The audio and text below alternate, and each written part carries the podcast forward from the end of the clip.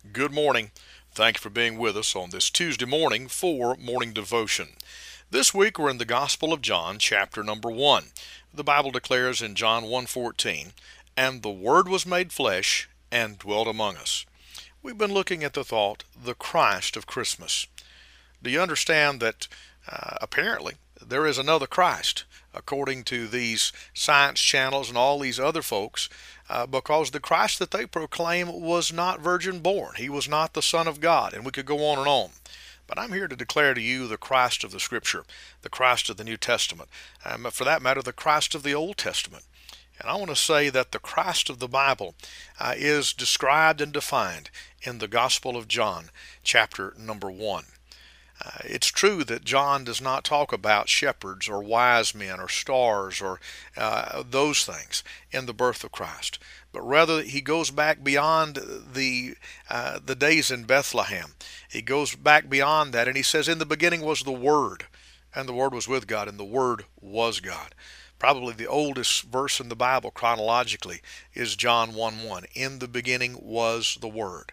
Now, the Bible here is not talking about a start when it says in the beginning was, but rather a state that Christ existed in the eternal state before the beginning.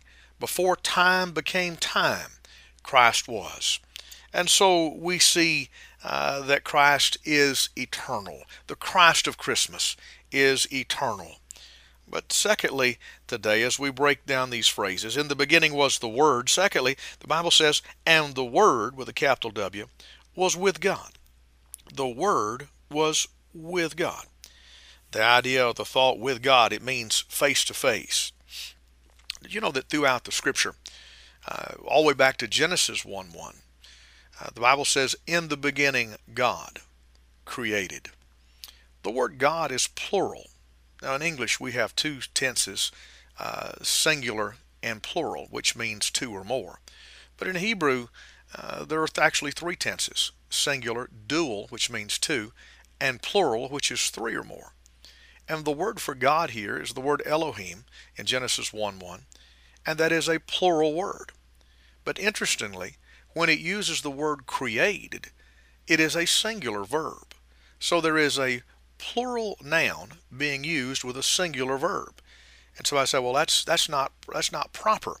Well, uh, this is consistent throughout the Old Testament because God, in His Trinity, is he he is uh, three yet He's one God. He's three persons manifest, uh, one God. And so uh, the uh, plural noun coupled with the singular verb and the Bible says, and the Word was with God. And somebody said, well, now, preacher, how can you how can you say that? God the Father, God the Son, God the Holy Ghost. You add it up. 1 plus 1 plus 1 equals 3. So therefore, uh, Christians believe there's three gods. No, that's not the mathematic calculation would express 1 plus 1 plus 1 would equal 3. But that's not the way that God is expressed at all, but rather express God in His Trinity, we would express Him as one times one times one. What's the answer? One.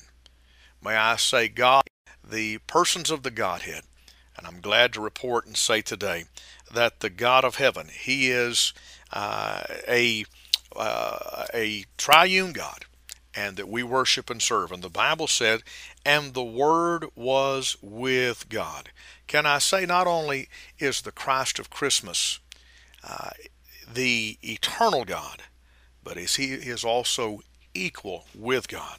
As a matter of fact, he told uh, the disciples, he said, If you have seen uh, me, if you've seen the Father, if you've seen me, you've seen the Father, because I and my Father are one.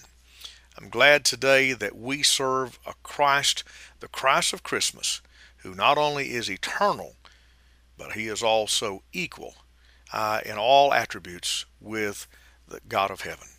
Father, in the name of the Lord Jesus Christ, I pray that you'd add your blessings and add your touch to this message and to these words in Christ's name. Amen. This is Pastor Randy Barton of the Anchor Baptist Church, 3232 Hendersonville Highway in Pisgah Forest, North Carolina. Have a great day.